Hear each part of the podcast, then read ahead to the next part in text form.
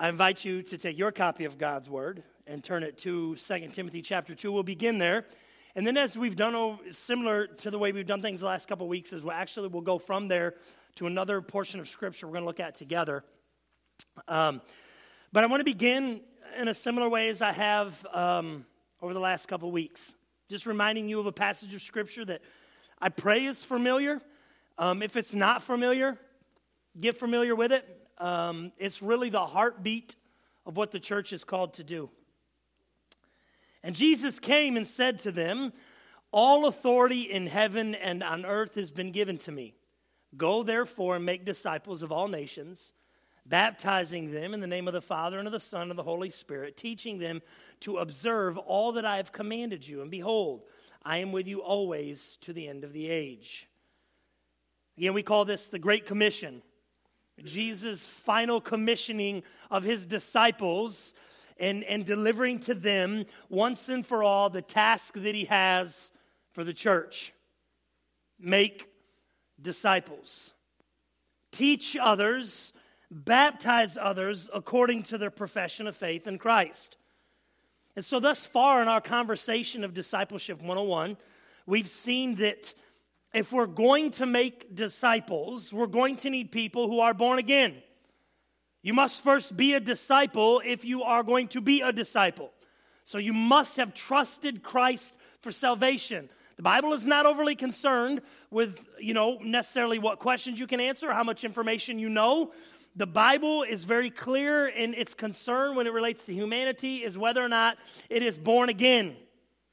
Have you been born again? We've touched on this a couple weeks back, so I'm going to kind of leave that there. And last week, we looked at this reality that if we're going to make disciples, we need people who have been born again, and the gospel must be preeminent. And remember that preeminent just means it's given a position of importance, it's, it's a priority. And so, in short, we have people who've trusted Christ for salvation, and the gospel is what is most important.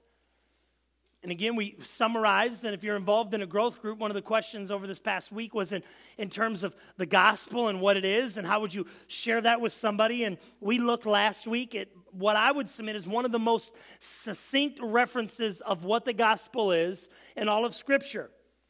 Apostle Paul, writing to the church at Corinth in 1 Corinthians 15, says this For I delivered to you as of first importance Remember, that was the idea of preeminence, that which is most important. And Paul says, I delivered to you of first importance what I had received that Christ died for our sins in accordance with the scriptures, that he was buried, that he was raised on the third day in accordance with the scriptures. In our growth group this week, the gentleman who was leading it, he said, I need a 30 second elevator pitch of the gospel. Well, hear me when I say this. There's your pitch. There's your 30 second pitch. Christ died. Why? For our sins in accordance with the scripture. In that one sentence, we present to the hearer, you are separated from God. You are guilty before God because of sin. So Christ died in accordance to the scriptures. Furthermore, it tells us that on the third day, he rose in accordance with the scriptures. And that by faith and trusting in what the scriptures teach, about the life, death, burial, and resurrection of Jesus, we can be born again and brought into a right relationship with God.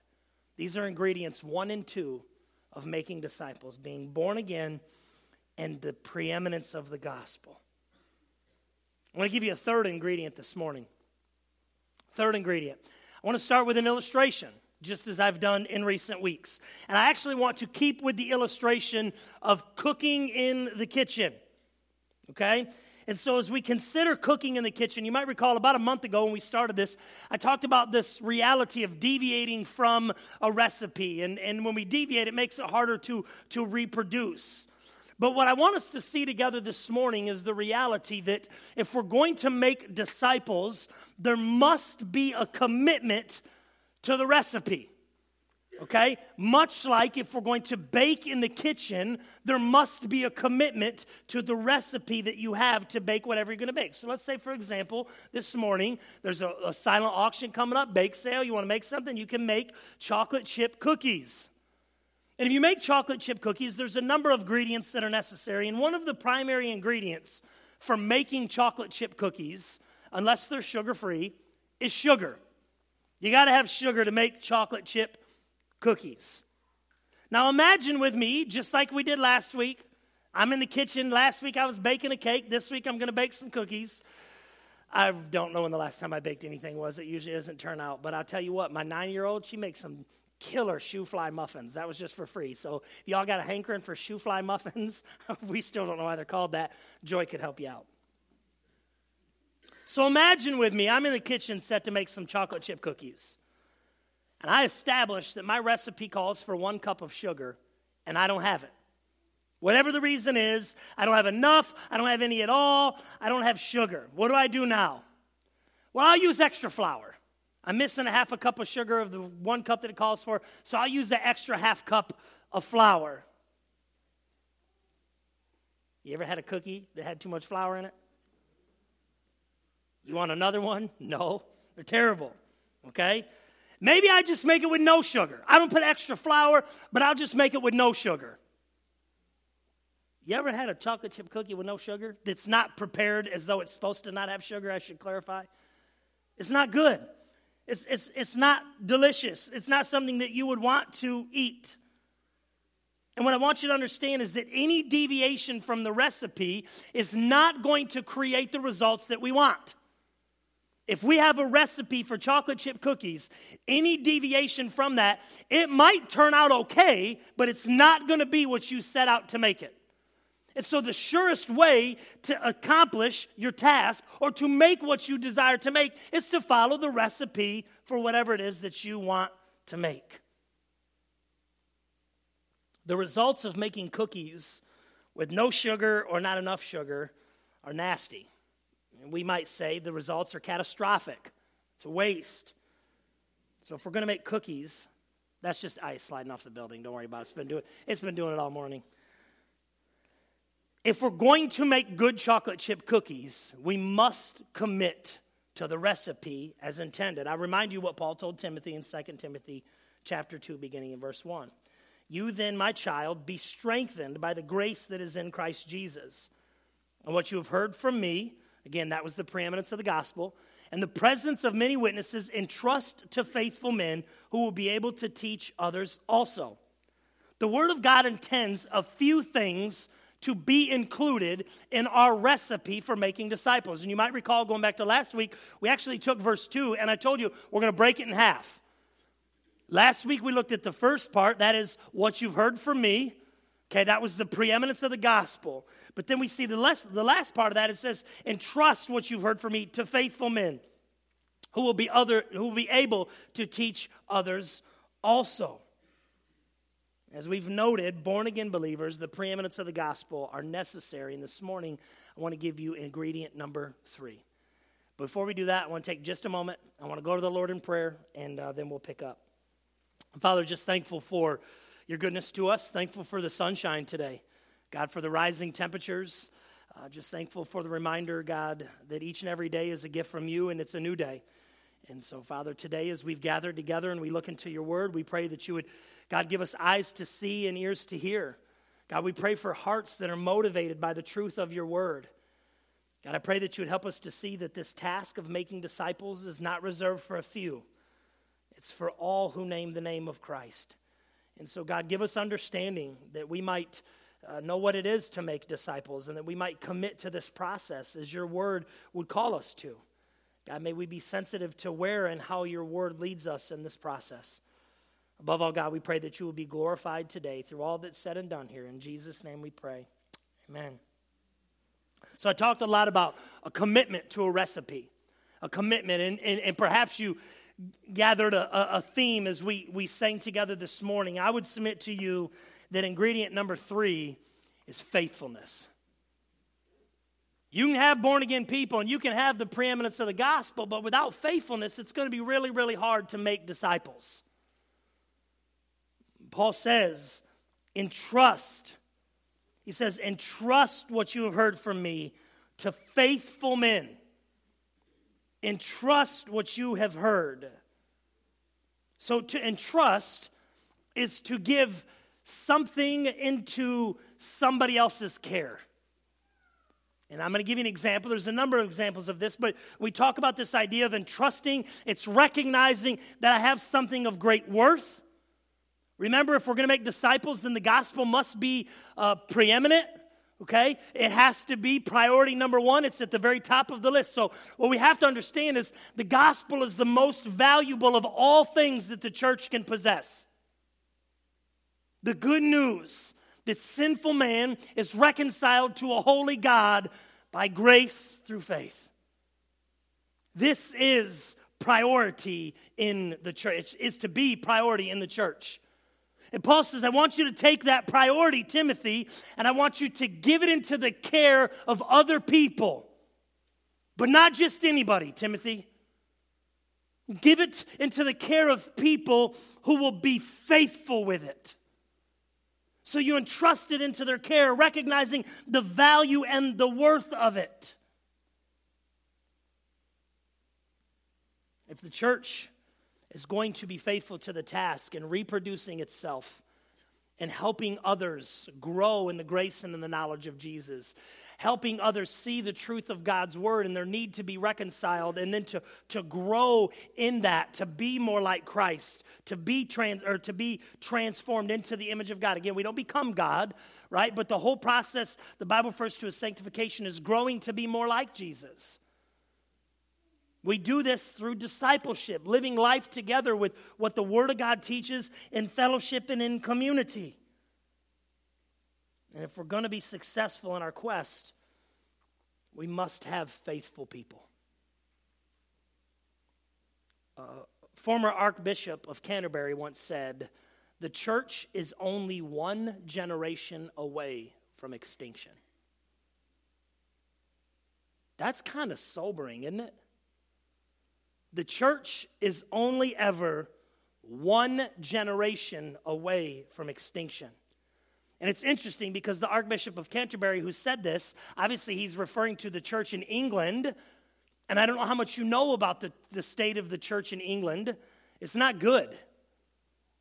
It's not good. The church is floundering in England and in Europe as a whole. And his message was clear the reproduction of faithful people is a must to continue to prolong the church fulfilling its mission of making disciples. If we stop at any point making disciples, we are on the brink of extinction. So, this task of making disciples is of tantamount importance. And so, if we want to carry this on, if we want to reproduce faithful people, we must entrust the gospel to faithful people. I don't know, as I tried to think over the course of this week, perhaps the best example I could come up with of entrusting something or, or, of worth or value to someone else is that in the area of financial stewardship right? I think most of us understand this this picture right? Like you you work you save money and then you have a financial advisor and you give him your money or her your money and they invest it in hopes of helping you to build a nest egg and be able to retire now nowadays you can do this on your own right with all the apps and everything's available but there was a time when it wasn't that easy. You, you had a financial advisor who helped do your financial planning for you. And simply, here's how it worked. You worked, you gave your money to people that you trusted, and, and you trusted them to not only save your money, but to turn a profit off your money as they invested it, whereby building your retirement or 401k. And perhaps the greatest example of a financial advisor, although I will tell you is not a great one, but that most of us will resonate with, was a man named Bernie Madoff. And so, what makes Bernie Madoff a famous example of a financial advisory is not the, the money that he made for others, but the fact that he scammed people out of what is believed to be approximately $65 billion. So, I'll paint a picture for you. You worked hard, you saved money, you have money taken out of your check. Every time you get paid, you give it to this financial advisor, advisor, to invest it and build your portfolio in your 401k. Only this guy was taking your money and he wasn't investing it. He was running what was called a Ponzi scheme. And the way a Ponzi scheme would work is I would start over here with person one and two. And I would convince person one and two to invest $500, promising a return to them. And then I would meet with person three and four, and I would convince them to make an investment of $1,000 apiece. And then I would pay what appeared to be returns to person one and two from the surplus that I got from persons three and four. You tracking with me? All the extra, meanwhile, was going into Bernie's pocket. I do want to say one thing that I found really interesting. I did not know this maybe you knew, and, and, and Bernie Madoff kind of came back to life last, well, not came back to life, came back to light last year, actually, when he died in, in prison. And um, I believe it was April of 21. But you know who turned Bernie Madoff in? His sons. And he came clean and he said, I've been stealing all these people. And when the, the, the, the, the market crashed in 2008 and all these people became frantic as they watched the market plummet, they wanted to withdraw their money. And guess what happened? Bernie didn't have enough money to pay people their the retirements that they had been giving him. And this is how he became outed. And so when he knew he couldn't get away with it and the pressure was too much, he confided in his sons, who, by the way, ran a legitimate business for Bernie Madoff. Like they had another business that was legitimate. The kids, the family, to this day, it is believed that none of them had any idea what he was doing. Believed everything was on the up and up. And when his sons found out, they turned him in. And he was arrested the next day, and then he was found guilty and sentenced to, I believe it was 151 years in prison. Again, he died in 2021 in prison. People entrusted their money to Bernie Madoff. The problem with entrusting your money to Bernie Madoff was he was an unfaithful man. He was only concerned with the advancement of Bernie Madoff. It wasn't about the things that he said he was going to do. It wasn't about the things that he had told people or the promises that he had made. He was untrustworthy, and therefore he should not have been given anybody's money. And I do want to say this, right? That's not the fault. I always got to be careful, right? That's not the fault of people who were deceived. The guy was a master manipulator. Literally, his own family had no clue what he was doing. But at the end of the day, the consequences of people entrusting their money to Bernie Madoff were catastrophic. People were left with nothing when all of this came to light. They'd been saving their whole lives, believing they were investing with a financial advisor for decades, only to find out they had nothing. They were producing fake documents, all kind of statements, making it look like people were making buku dollars. And, and I got to pause here because you might go with me back to last week. When we talked about when churches don't have the gospel as the preeminent thing, one of the things we talked about was the focus upon things that ought not be the focus. Well, we had this many people in church and this many decisions were made, this many baptisms took place. It looks good, don't it? It looks just like a, a, a financial record that's been produced just to give the people who receive the record a little bit of peace and security. But at the end of the day, those people were left with nothing. I will remind you the church is one generation away from extinction. If we are not focusing on the thing that is to be priority the gospel of Jesus Christ, seeking and striving to help people know and understand the gospel, believe the gospel by faith, and become faithful people with said gospel, we are going towards extinction. And someday somebody might look back and they might say, Well, look at all these churches. They put out all of these numbers and all of these statistics. What happened? We were duped.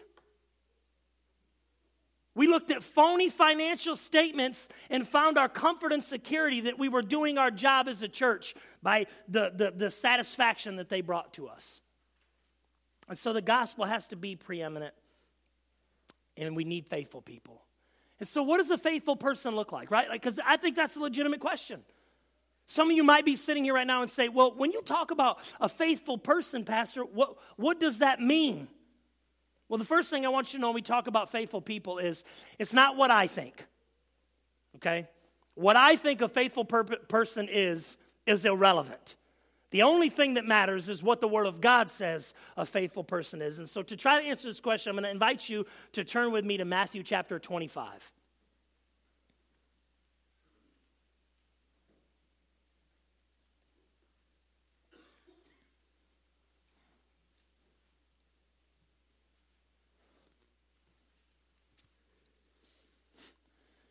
In Matthew chapter 25, in verse 14, Jesus is speaking to the people in a parable. In other words, that means he is kind of like it's kind of like speaking in a riddle. He's telling them a story to convey a message that he wants them to have or that he wants them to know.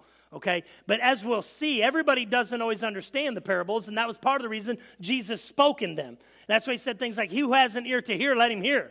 He who has understanding understands. So here's what he says in verse 14 For it will be like a man going on a journey who called his servants and entrusted, ah, he does what? Entrust. It will be like an owner who's going on a journey, calls his servants, and entrusts to them his property, the things that he has that are valuable. And to one he gives five talents, to another two, and to another one, to each according to his ability. Then he went away.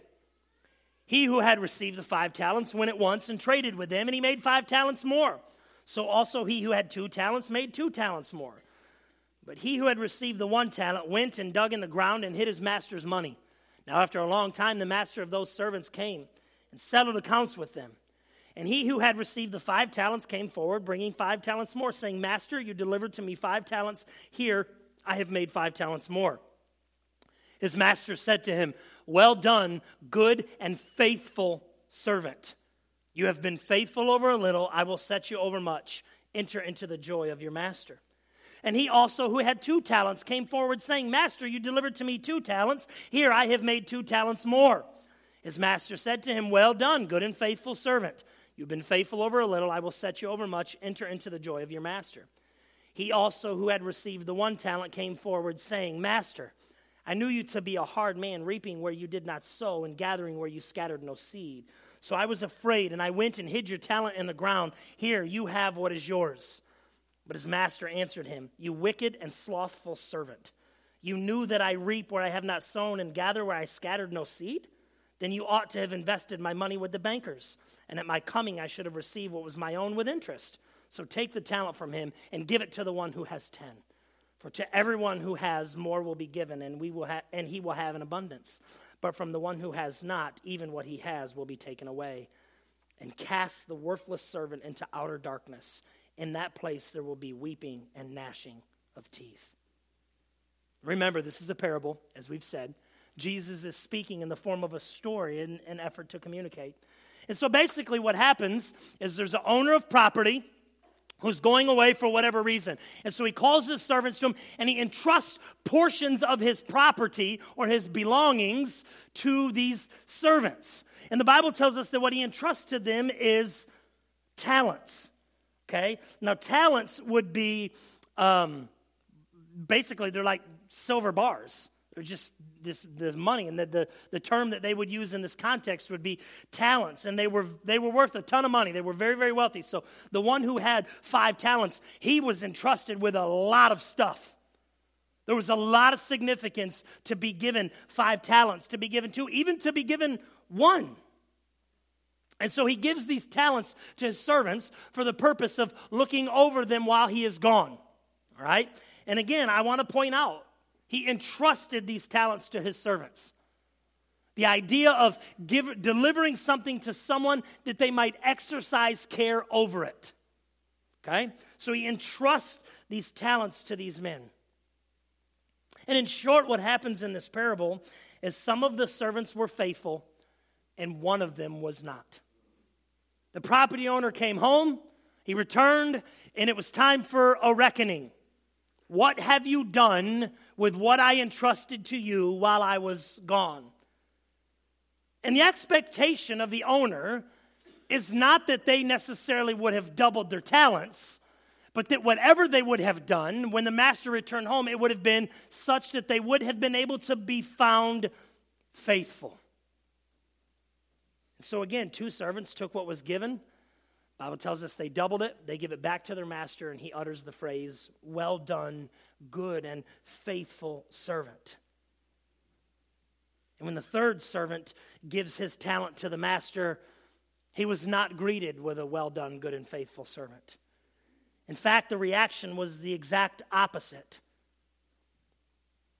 The unfaithful servant was condemned for his slothful behavior. And in the parable, Jesus says that the worthless servant The worthless servant was cast into outer darkness where there was weeping and gnashing of teeth.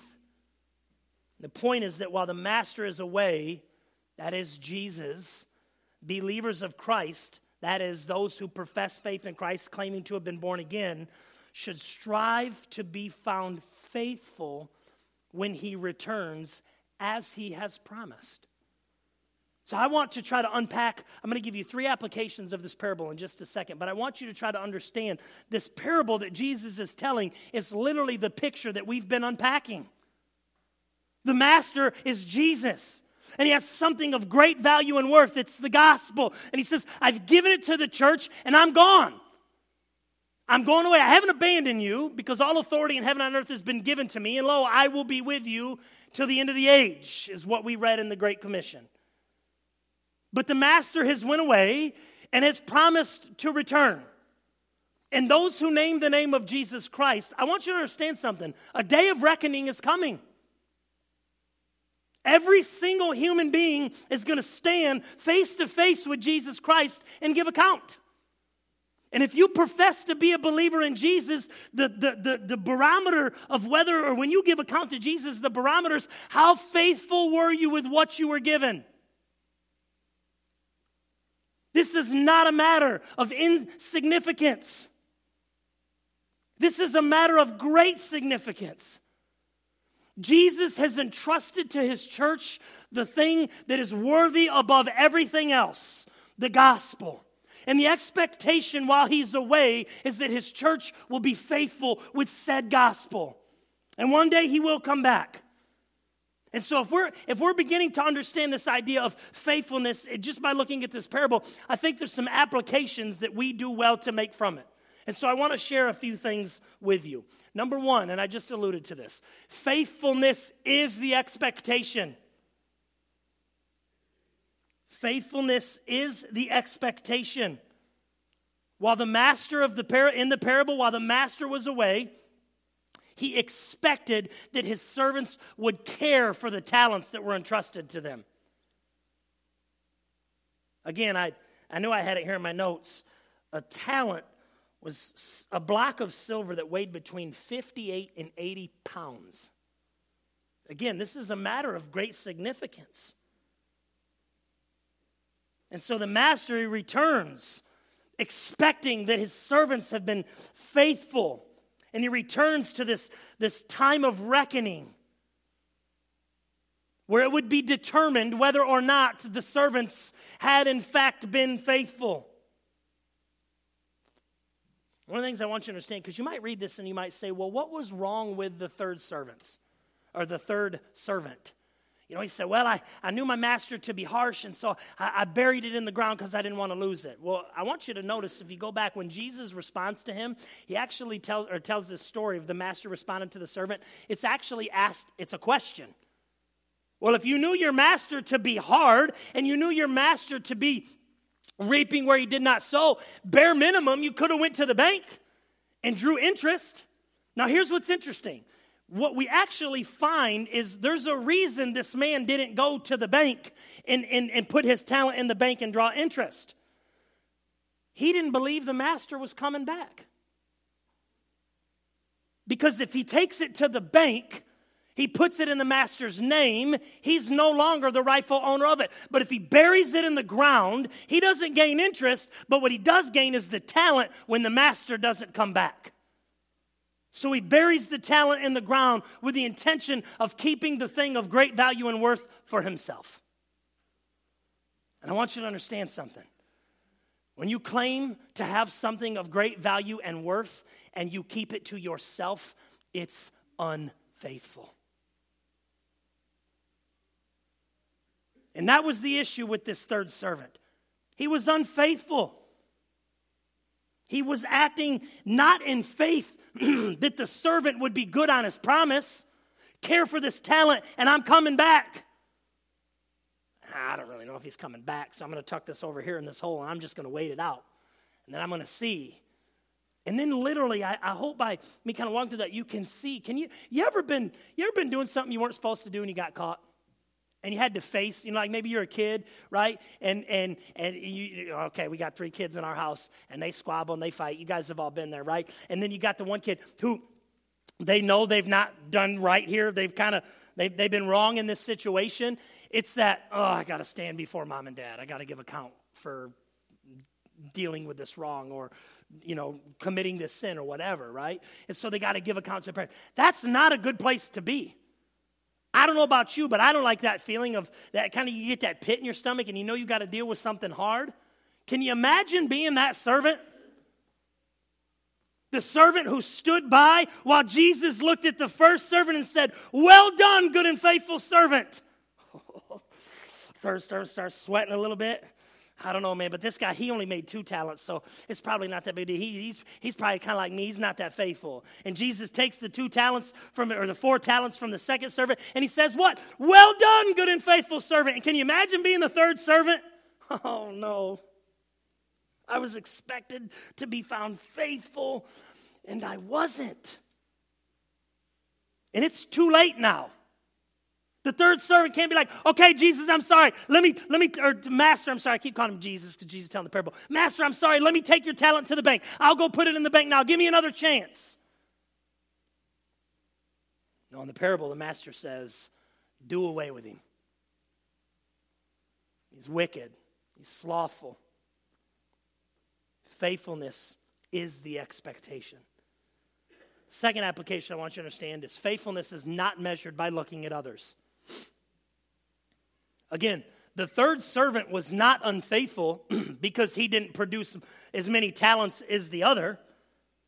He was unfaithful because he didn't trust what the master had said. He, he didn't trust in the things that he had been taught. And the fact that he didn't trust the things that he had been told by the master were evidenced by what he did not do. Well, I mean, this talent, whatever. I'm not that worried about what the master had to say. It's not that big of a deal if I'm not faithful with that talent. But we don't we can't look at other people, right?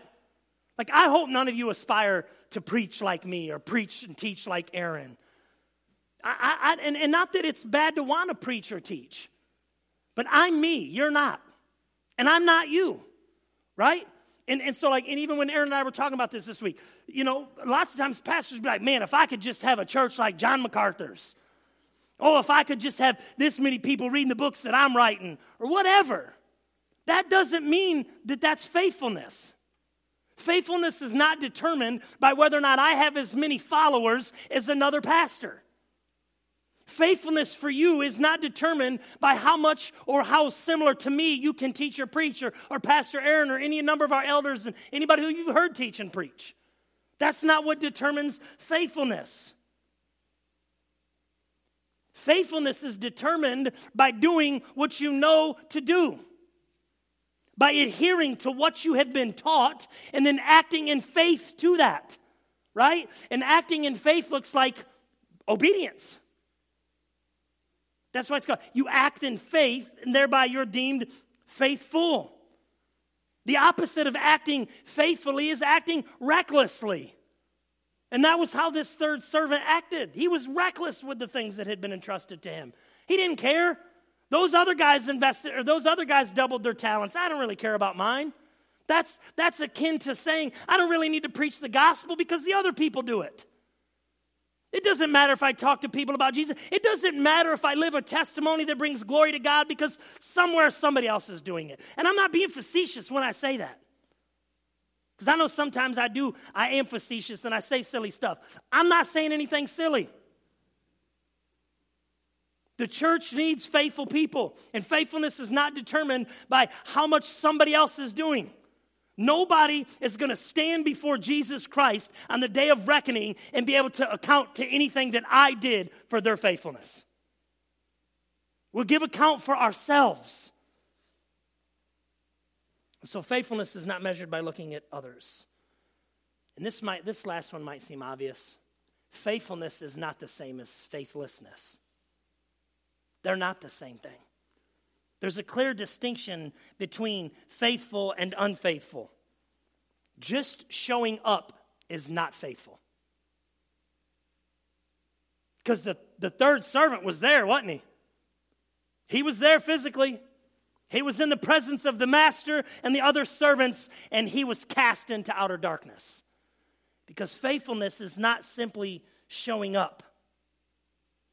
And I've said this a number of times in recent weeks, and I'll say it again. I say it often. Like, I'm thrilled that you are all here.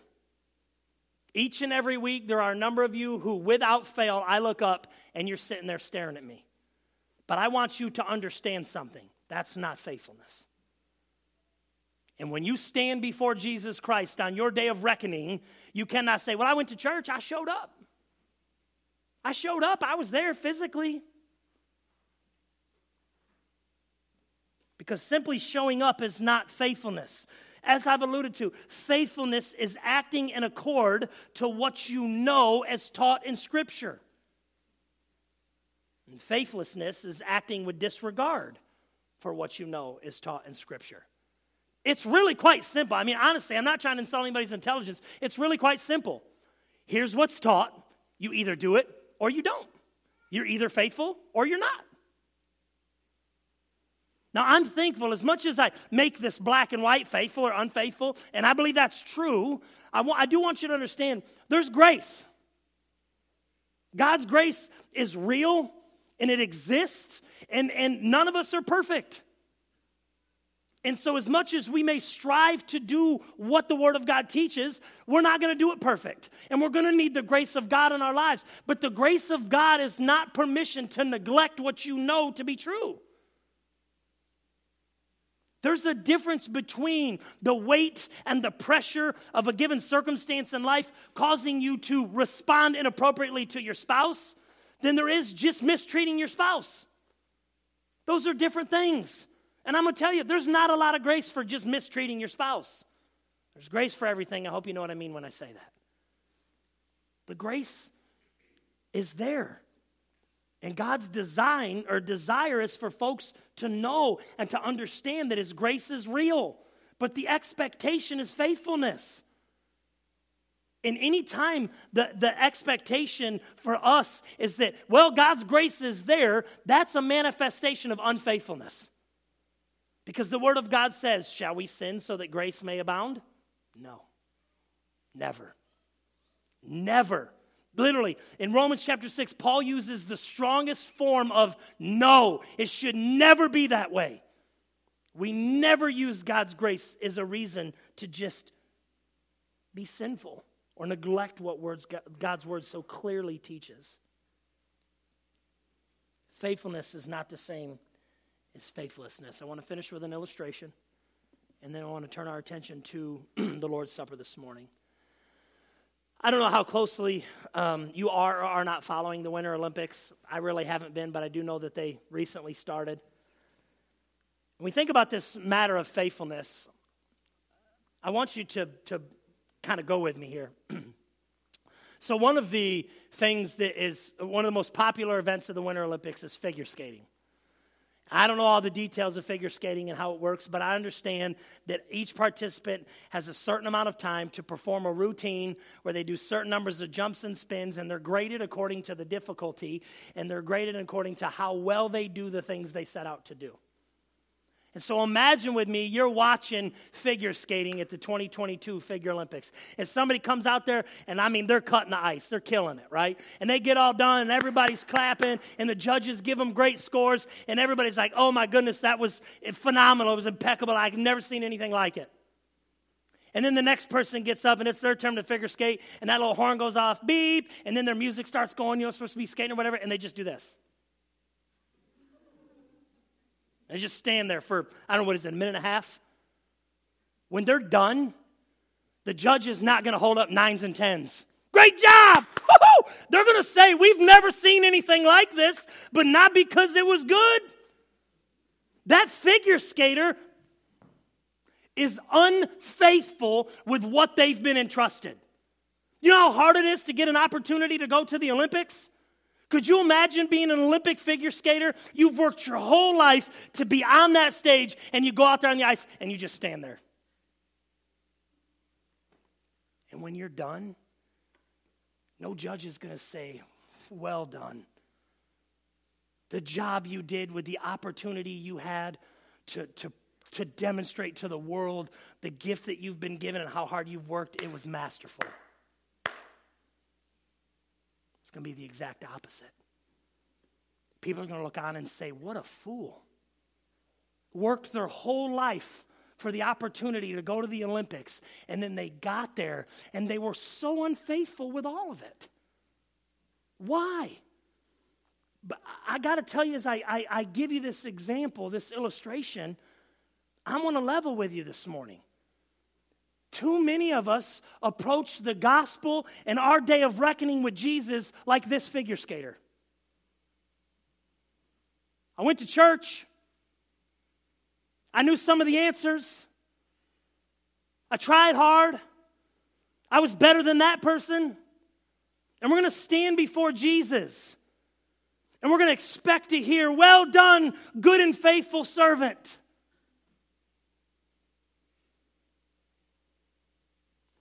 It grieves me to my soul the number of people who expect to stand before Jesus and hear, Well done, good and faithful servant, who may just hear, Depart from me, I never knew you. This is a reality, folks. That's, that's what we're going to hear.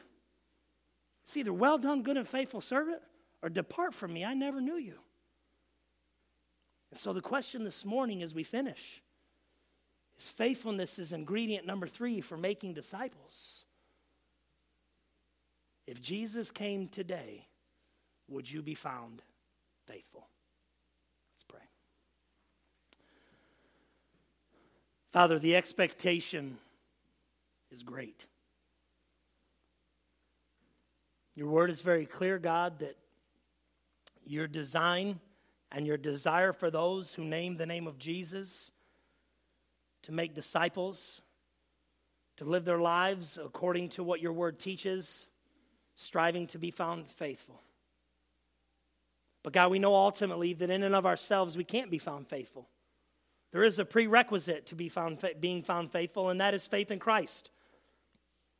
I don't believe it's coincidence that before Paul told Timothy in 2 Timothy 2 to entrust the gospel to faithful people, he started by talking about people must be born again.